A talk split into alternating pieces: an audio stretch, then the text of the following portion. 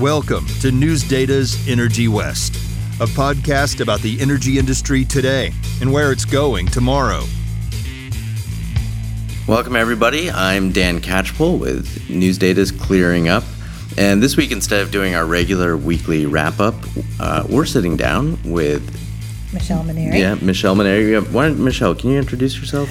Sure, I'm Michelle Manary. I'm the acting deputy assistant secretary for the Grid Deployment Organization um, at Department of Energy. Longest title ever. I think Michael Pesin beat me just by a little, but um, but yes. Yeah, so basically, my group, I'm on a two-year assignment from the Bonneville Power Administration, um, uh, loaned over to DOE to help stand up the transmission, uh, uh, kind of permitting, planning, technical assistance, and deployment of the infrastructure bill. I mean, I do have to ask: Did you get extra large-sized business cards? No, I just cut some of the words out.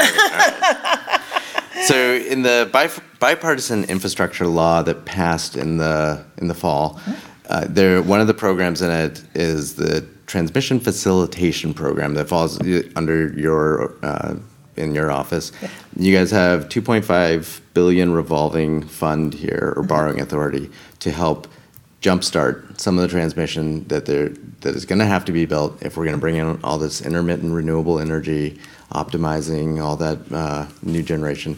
Uh, can you give us an overview of sure. this uh, transmission facilitation program? Sure. it's a mouthful. So we call it TFP because we're going right, to acronym that, it. That works better. so uh, the the goal of the facilitation program really is to help those large interregional transmission projects, thousand megawatts or more, or major rebuilds of existing projects that bring in 500 megawatts or more. So it's really focused on the, the larger scale and the transmission side. Or the third aspect is uh, connecting microgrids in Alaska, Hawaii, and the US territories um, to transmission grids. So it's really focused in those three areas. Um, and the thinking is transmissions take such a long lead time to build that um, it uh, a lot of folks, by the time you get all your uh, kind of not only your permitting and your siting, but also all the customers and everything signed up. It just uh, it's just a long time. It's yeah. you know ten years is usually kind of the the uh, you know kind of the poster child. It could be plus, but um, so really uh, what Congress did is brought uh, forward uh, uh, on the infrastructure law something uh, that helps accelerate those the, the transmission builds. And how it does that is um, it offers developers and it could be utilities it could be third party entities you know there's eligible entity is very broad but um, it provides a, kind of a, a mechanism where they can come alongside the department of energy. Department of Energy is authorized to uh, subscribe up to uh, 50% of the line's capacity, um, up to 40 years, so those are our guardrails, um, on uh, uh into, or, uh, projects that will uh, result in public benefit. And so when you talk about public benefit, that can be resiliency, um, yeah. it can be reliability, it can be bringing clean energy in. Um, and clean energy can take a lot of different forms. It doesn't yeah. have to be renewables, it can be carbon capture, it can be okay. small microgrids, anything like that. And the, you guys, to flesh some of this out, you have a notice of intent and mm-hmm. request for information coming out in the next few weeks. It's going to flesh out a lot of that, right? Correct. This, it's going to propose. Uh, you're right. We're going to have a notice of intent with a, a request for information because we have some certain specific questions we would like, followed by a 30 day comment period. And so we really want to make sure we get this right. Um, and so we're going to come out and propose kind of the structure, what's going to be required in order to apply, what the applicant needs to submit, um, kind of the timing, um, the, uh, the the staging. We're going to uh, looking at staging the the the program and so and, and just asking a bunch of questions because there's three distinct elements uh, in this program. So an eligible entity can come in and ask for a capacity contract. Um, So kind of so the government comes and says we'll buy so up to fifty percent of the capacity on this line. Anchor tenant. Anchor tenant, say anchor tenant once commercialized. So um, we can do that, or they can come in and ask for a loan up to fifty percent or they can come in and ask for a public-private partnership, which means DOE comes alongside them, owns, plans, develops the transmission line with the entity, um, and owns up to fifty percent of that as well. Yeah, like BPA had planned on doing with B2H. similar to Exactly. It'd be Okay. very similar to that. It's just DOE headquarters. But unlike BPA was planning on doing that, you guys, I know you said 40 years, but your goal Yes. is to Recycle this money. Get in and get out. because it's a it's a revolving fund. It is a revolving Borrowing fund. Mm-hmm. authority. So once you lend it, you can't lend more Correct. until you've recouped that money. Correct. So, so you're right. The, the main goal for De- Department of Energy is to make uh, wise investments with the taxpayer money um, that, that we get um, to help accelerate the transmission development, these Okay. interregional offer. But the, literally from as soon as the ink is dry, our goal is to get out of these contracts. And so, um, so that is our main goal. And so we're going to make investments that make sense, that there's a good, a good return on, you know, kind of, uh, and get out as soon as we can. So what it does is it allows the markets to grow into it, the demand to grow into it, the load to grow into it during that construction period. Yeah. Um, and so by the time, usually by uh, looking like if we, it depends if it's public-private partnership or a capacity contract, you're looking at a number of years that the developer still has to get steel in the ground and wires in the air. And, um, and so all that time we're remarketing as well. Um, and so the, one of, one of, um, my kind of overall goals is I would love to be out of that contract by the time the thing gets energized. So Um, it sounds like then one of the real like when we you know, 10, 20 years from now, when we look back on this program, we say, Mm-hmm. was it a success? Right. It, it sounds like a lot of that is going to depend on the on how spot on your due diligence is. Correct. Can you? Is this a good project? Can you get out of it? Mm-hmm. Does it deliver on that public interest goal? Correct. So. What what what are you doing to make sure?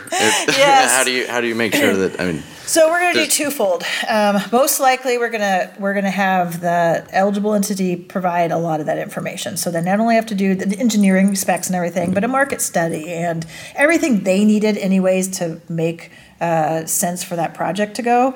Um, we'll be asking for that as well. We're also going to we're also to double check a lot of that stuff. So we're gonna we're gonna do our due diligence on that. So not only will we make some of the phone calls, make sure the permitting's right, or the or the due diligence, um, we could also even do our own third party, have someone else do an independent market study. Um, that's one of the things that we are trying to develop right now. But we will we because we'll have to do a due diligence in order to make sure that we validated that these are uh, in the national interest. Um, so uh, not only does it have to be a good return or a good, you know, kind of high likelihood that we can resell this in the future, but um, it has to be of natural national Yeah. interest. And so we'll have we're going to ask a lot of that from the uh, uh, entity that's uh, actually applying, and then we're going to go. Right. We or contract out to do our due diligence on that. So this this program is going to apply across the country. Now uh, we clearing up our sister publication, California Energy Market. We cover the West, obviously. So how does this program apply differently across the country, or is it just one size fits all? Yeah, good question. So it'll be different because um, one of the things I've learned in my time at uh, DOE is every region is different. And so whether you're inside uh, an existing RTO or ISO is very different than if you're outside of one. And um, and so uh, in the West, uh, it's most akin to a point to point. It'll look like a point to point contract, um, but we're also going to have to change, like if they're in markets, if some of the market entities. Um, so one of the, the classic examples is MISO and SPP just put out last year, kind of a study, a SEAM study, said these are some of the great interregional projects we need, but there's not quite the demand for it yet. And Yeah. so, um, depending if, if if they come in, or one of the other classics of an RTO and a non-RTO, you know, kind of an an ISO and an RTO, and then a, another utility come together that's outside of there, there's going to have to be some sort of uh, difference in kind of the contract structure, the approach. Um, Okay. The the the basic goal is still the same. We're just going to have to adapt to whatever entity is managing and operating the transmission in that region. Okay. So you have different flavors. Is that what you're asking? Yeah, yeah. And I, you know, so I mean, this is onshore and offshore is a potential yeah, it's Uh, wires. Which is yeah, I, and there have been some you know, studies that have been coming out in terms of potential offshore capacity that are really just kind of mind-boggling, Yeah. uh, especially on the West Coast um, recently. But uh, actually, I want to ask, go back to the NOI and RFI for a second. Uh, so you you went through some of what's going to follow after that comes out. So is there, based on your timeline right now, when do you hope to be able to start taking applications? Ah, yes. I would love to do it by late summer. So that's kind of the goal. wow. So, uh, but it depends. So if we come out with a pro, when we come out in the NOI and RFI, if there's not a lot of big significant uh, kind of comments, feedback, if people are like, yeah, it's generally good, you know, we, we can probably turn it around in 30 to 60 days internally and then get something out, a solicitation on the street. If there's some big uh, issues, of course, it'll take some time, but our goal is to start getting that first solicitation by late summer. Okay, great. Wow. So start working on your application. Yeah. And uh, your office will have uh, some support for folks, correct? Uh, Yes, yes, yes. Fielding, can, can you give uh, listeners Sure. the elevator pitch on, on what they, you know, what helps there? Yeah, so, um, so we do. We have support where there's a core team, um, that is made up of a number of members that we can call to help if you have any questions. Um, I also, uh, I'll get the right folks together, but yeah, there, we have a team, a small team that's there to help folks through. Um, a lot of times they call it the pre-application process, um, that if they have questions or just sit down. We're also gonna do some webinars, um, as well as share, uh, through webinars and that stuff, draft contracts or things that we're doing. So we're going to give, the, try to give the industry as much forewarning and and time to ask questions, but Yeah. still be in a timely manner. Keep it going forward. So one of the challenges facing the industry is that uh, the models that we use to forecast what we need to build uh, are were built for an ecosystem and environment that looks that increasingly doesn't look like the world we're going into. So how do you adapt for yeah, I mean, how does that affect making sure that you make good investments? Right. Uh, you know, and- Scenario planning, baby. Right. I mean, and like, you know, we've got huge amounts of renewables that have to be built offshore. Mm-hmm. So is it, you know, where's this stuff going to be sited? And then if small modular comes on, Mm-hmm. small modular nuclear reactors come onto the system, what, what does that displace? I mean, they've, I, I don't want to, I, I do not envy your job. so how do you make sure that you make good investments? Yeah, that, that's actually a very good uh, uh, question because it is all changing. And I think states are grappling with that. Um, uh, the feds are grappling with that. One of the things is uh, transmission planning. Um, it used, you know, if, uh, it was a little more static. Actually, it was a lot more static in the past. It's going to be scenario based, and you're really going to have to look at a number of different scenarios and look at the the builds or the reconductoring or the upgrades, whatever it is, a new technology that makes the most sense in a lot of those scenarios. Um, one of the areas that DOE is also my group is funding is the National Transmission Planning Study, which is where we are we are through PNNL and NREL, the two uh, two public or na- Yeah, national labs. Pacific National, or. sorry, Pacific what- Northwest thank National you, Lab. And National Renewable Energy Lab. Lab, yeah. right, correct. They're partnering with us um, to uh, do some studies with the regions. So what we're trying, planning to do is knit together about five different models. Um, Hmm. Everything from your capacity expansion model, kind of the looking where things are, uh, where you need, all the way to a power flow model, so we can actually get flow it electrically through. No. Um, and so we're working with all the regions not to duplicate what they do. We're going to take what they do and knit them together. We're really focused on those interregional areas and where you would need to reinforce those interregional areas and where the capacity needs to be in a number of scenarios. So we're working with them on that. A DOE then will have that that. Uh, and um, others can use it as well as a foundation to where uh, in the future someone will will focus some of the money, the federal money. So do those scenarios, are they in the baseline or in the scenarios, are you incorporating how climate change will affect or could Yes. affect yes. demand? So, so the basic basic premise is we're going to do a baseline. The baseline is today's wires plus that stuff that's in the hopper that's in most people's plans ten years out. That's pretty pretty uh, firm. You know, Okay. that's going to happen. Then we're going to see where that where our system gets us and where we need to go, and that's taking all the state uh, standards, taking you know all the state and see there's a gap. And so where it's going to do is help look at scenarios, what would help close that gap to actually help Washington and Oregon and California and Montana and hit their climate re- uh, standards or the renewable standards, whatever they want to do. Um, that's what we're going to focus on. If you're going to do that, what's the interregional transmission you need and the costs? Um, Yeah. Part of it is if you just stay as your own state, we're going to model that and say if you if you just do your own state standard, what's the infrastructure and uh, kind of that you're going to need versus a if you think regionally, if you think multi-state, um, what is that infrastructure needed? And so we're going to try to give um, decision makers some of that data so they can make those trade-offs because Yeah. it's more than just the transmission wires, it's jobs and everything else, but at least give some data informed decision making um, and help uh, basically have some of the federal funding help funnel it in the in the they call it the no regrets or the things the items that come up over and over again in any scenario. So it doesn't matter if you're going to go full electrification or medium or low, you need some of this infrastructure in place. So, I mean, is there specific climate change modeling that you're requiring to be incorporated in Uh, no, we're taking, so PNNL and NREL are actually incorporating all the states, their own, uh, their own, uh, their own goals. So it depends, uh, but for, I mean, in- terms of figuring out, I, I just mean in terms of figuring out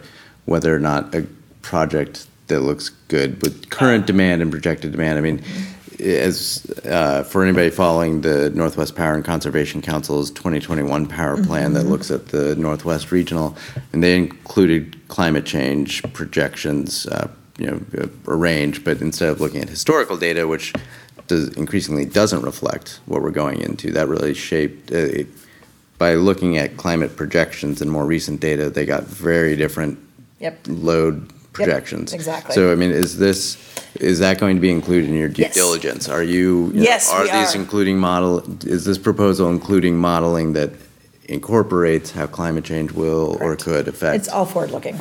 Okay. So, yeah, so we will take kind of what we know today and then look at the future and look at multiple different futures. Okay. I think that's the key is, is, um, is this project, you know, kind of banking on a come for one scenario? Or is it beneficial to, uh, the, the nation and the national interest, um, depending on a number of scenarios? Um, and so I think that, that's one of the key things is that due diligence is looking at that case and, um, and kind of assessing it and seeing, does this, is gonna help multiple scenarios, multiple approaches, uh, plus the resiliency and the reliability. And I, I think we mentioned this earlier, but in case we didn't, I'll ask. Um, so, unlike the programs uh, or other appropriated money in the uh, infrastructure bill, the bipartisan infrastructure law, uh, there's no sunset date on this. Correct. On the transmission facilitation program, it was set up, it's a borrowing authority that goes on until Congress decides not to anymore. But it's unlike the other uh, infrastructure law programs that have a five-year, basically a five-year appropriations, this one keeps going. And so this is a new program that really is supposed to help bridge that gap, um, accelerate, I'd say, transmission, um, and uh, get it going that, um, and helping bridge that transition, just because it takes so long to build. It helps get folks going to get that steel in the ground. Um, and, and so you're not waiting around and transmission providers and, and adding extra time. Right. And you guys will come in after the permitting, or is there any? It depends. So if uh, an eligibility wants a contract from, a capacity contract, um, buying basically transmission from them, um, that one will have a different requirements and probably come more towards the, the latter part of the permitting. Um, doesn't have to be all the way, but it's gotta, you gotta actually have done some things. Um, whereas they want a public-private partnership, that's usually more at the beginning. Right. Okay. Because the capacity contract does not have, it involved NEPA. And so the, the federal, uh, uh, national, federal NEPA, environmental protection. Um, And so, uh, so it depends if, if we actually build with them at the beginning, it's a very different approach than if, Yeah. if we're uh, offering a capacity contract on the end. And now, especially in the West, where there's huge tracts of federally owned and managed land, um, that is an issue with the permitting process, just going through all these different entities. Right. Uh, Is there, as part of this program, uh, is there an effort to streamline the federal permitting side of it? You know, the part that you have some say. over- Right. So there's a lot of coordination going along um, around. So uh, it's more make it efficient. It's so funny. Some people hate the word streamline, but it's make it as efficient as possible Okay. because what, what you're dealing with is each of the entities have their own statutes, their own law that they're, you know, Bureau of Land Management has a very strong mission, and that's different than U.S. Forest Service. It's different than Department of Defense or Department of Transportation. So it's really trying to make sure that when we're asking applicants for information, that we're doing it as coordinated as possible. So we don't have three or four different uh, organizations asking for the same thing in sequence. Instead, saying, "Hey, how can we work together to ask for it up front, and we could all use some of it." Um, that's it's and so we're really looking to do that. Um, also, some of these uh, local entities, like if you're uh, uh, some of the U.S. Forest Service or Bureau of Land Management or something like that, this falls in their local jurisdiction, making sure they have people to do it. Um, And so this a lot of times lands on folks that are very thin staffed to start with, and and these are major projects and so Yeah. it's it's not easy for them as well and so part of that is right now is federal agencies trying to figure out how we do that. There is, just to let you know, on, um, for the federal agency, if you have a, a, a project, something like this, there is called, uh, Fast forty-one, um, or FIPSI. It's actually a requirement that comes in that's a one-stop shop for federal permits. And it, it doesn't, it's not just transmission, it's, uh, all types of permitting, but there is an organization can come in, it's voluntary, and you can actually have, uh, someone lead that process that brings all the federal agencies together and makes them report out in a cadence. The developer has to report out also in certain cadence, but there is a process that uh, developers are using more and more that actually helps streamline that. yeah Interesting. So let me let me add something because Yeah. um, so the other thing, the transmission facilitation program is just one of uh, multiple of uh, transmission distribution uh, money coming out of the infrastructure law, and so um, a lot of it. So you have two and a half billion in for transmission facilitation program. You have another thirteen billion on kind of your existing grid, your resiliency, your grid hardening, your smart grid. And so one of the things that we always say, especially in a lot of the Department of Energy and Transmission, utilize your existing grid as much as you can. It's already in the ground. It's you know it's it's your it's your biggest bang for your buck. And so as entities are looking at applying for some of these programs or states are doing it. Um, Look at multiple programs and uh, and make sure you optimize those dollars. Don't don't let a moment in time go by uh, and not take advantage of some of that federal money coming to help states and utilities um, really strengthen and harden their grid. And those, those are the five-year programs. Yes, those are the five-year programs that are. So are. get your applications in soon. Uh, yeah, notice of intent coming soon. Get ready, um, and uh, and so yes, all the kind of transmission, distribution, smart grid stuff is all of it's coming out within the next, hopefully, four weeks. The, the 13 billion, is that all through your office or is it? Yes, the grid deployment op- office. It is. All right. Well, uh, that's all the time we've got for, uh, today. I don't want to keep you from everything else that you've got to attend to running, you know, keeping us on track. Is the, um, so, uh, thank you very much for your time. And, uh, you know, we'd love to have you on later down, uh, later on down the road when some of the rules are out and maybe you guys are taking applications and see how everything's progressing. Happy to share and be back. Thanks, Michelle. Thank you. In other news, COVID 19 lockdowns in China are delaying three energy storage projects that Southern California Edison is building to ensure grid reliability around Los Angeles and in the San Joaquin Valley. The projects can dispatch a combined 537.5 megawatts for four hours, totaling 2,150 megawatt hours. They're expected to cost a combined $1.2 billion. They were scheduled to be operational by August, but now contractor Ameresco says they cannot meet that deadline. Regulators and utilities in California are relying on energy storage to shore up resource adequacy across the state. However, the supply chain delays are due to short term manufacturing and transportation lockdowns in China related to the pandemic. Read more about this story by Linda Dailey Paulson with California Energy Markets at newsdata.com. Also in CEM, Editor Jason Fordney reports that the California Independent System Operator, or CAISO, is taking comments through May 31st on its latest proposal to ensure energy storage resources are adequately compensated for participating in CAISO's wholesale energy market. CAISO says the growing amount of energy storage in California requires a new compensation model that reflects energy storage's unique features. For example, the proposed new model takes into account how charged a battery storage system is when it sells into CAISO's market. Prices are lower when it's fully charged, and they rise as the battery's charge goes down.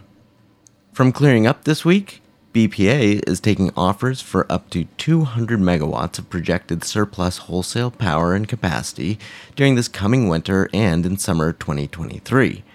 The Bonneville Power Administration has sporadically used these requests for offers in the past for selling smaller amounts of generation.